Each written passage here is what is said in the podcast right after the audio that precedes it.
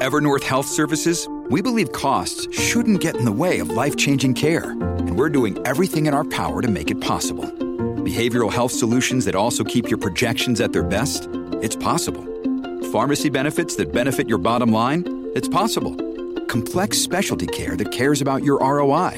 It's possible. Because we're already doing it. All while saving businesses billions. That's Wonder made possible. Learn more at evernorth.com/wonder.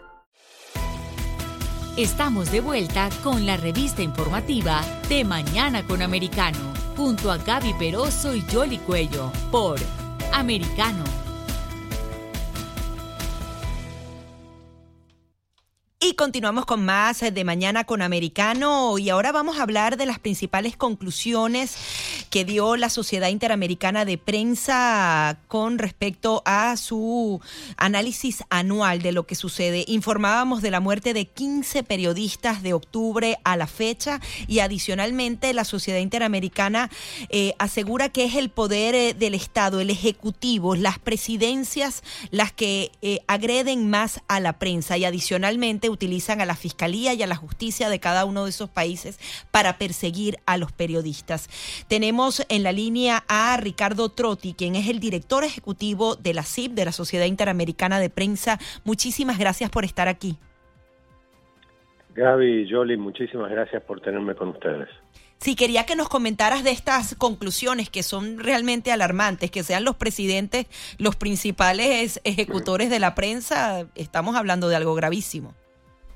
Sí, totalmente. Yo creo que justamente eh, quisimos en la CIP remarcar este tema, que es uno de los más problemáticos por cuanto la estigmatización que descarga los presidentes en contra de la prensa, no digo todos, pero una gran parte de los presidentes de nuestro continente, no ayudan para nada a que trate de mermar eh, la violencia en contra de los periodistas, eh, tanto en asesinatos, como bien dijiste, que se han registrado 15, 10 de ellos en México, y donde vemos a un presidente López Obrador continuamente ensañándose contra los periodistas, muchos de ellos con nombre propio y también con los medios, y obviamente este tema incentiva a los violentos, eh, así sean funcionarios de su propio el gobierno, gente de su partido, y también a otros que sienten que si hay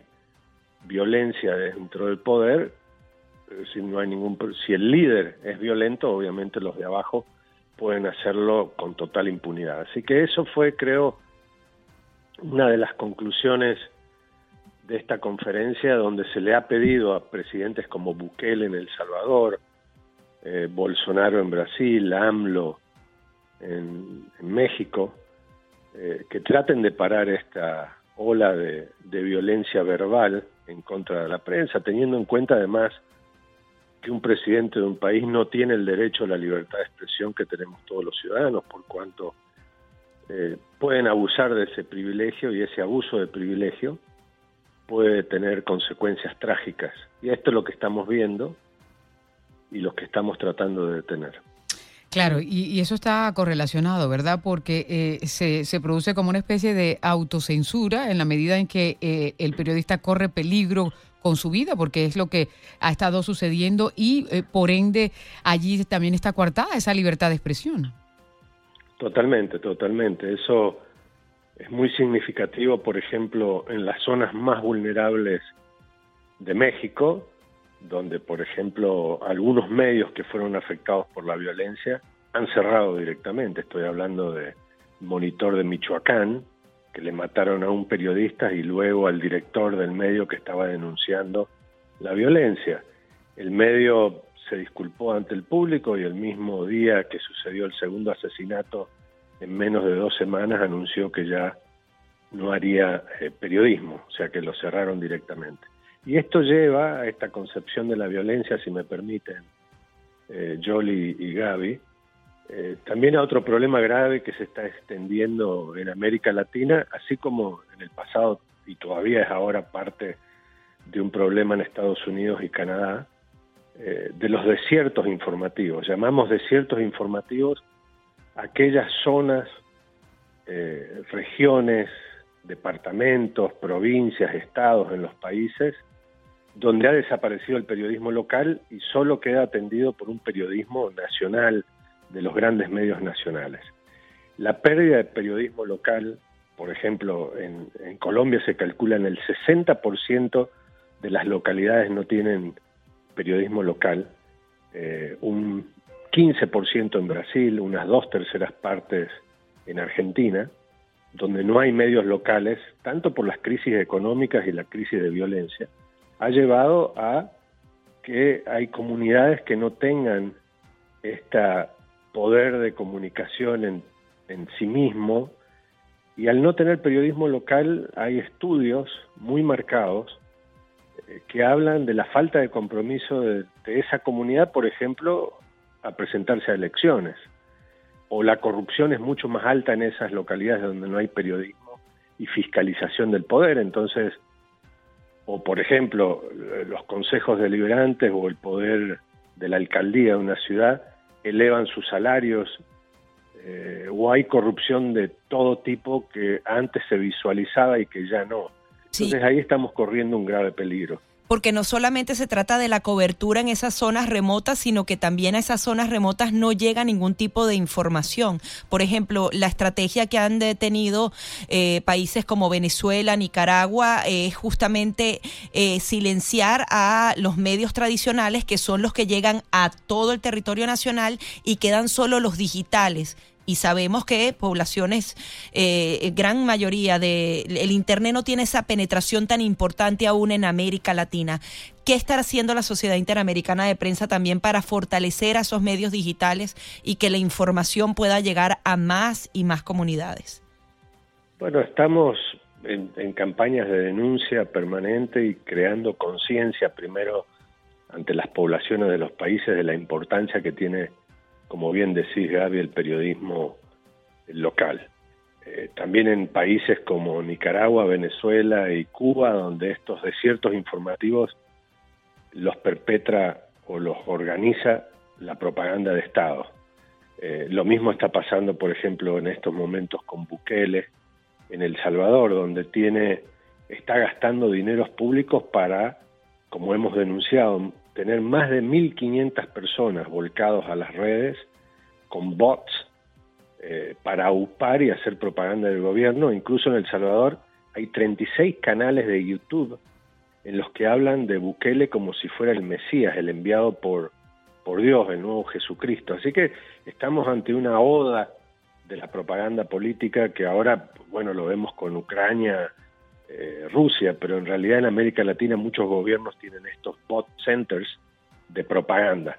Lo que estamos reclamando en este momento, un poco para ir superando la crisis, parte de la crisis económica que existe, es eh, el pedido y la negociación que tratamos de hacer con las grandes plataformas como eh, Meta o Google, y pronto serán otras, en exigirles que paguen por los contenidos periodísticos que utilizan para monetizar con su propia publicidad digital o para monetizar con publicidad oficial, eh, publicidad eh, digital.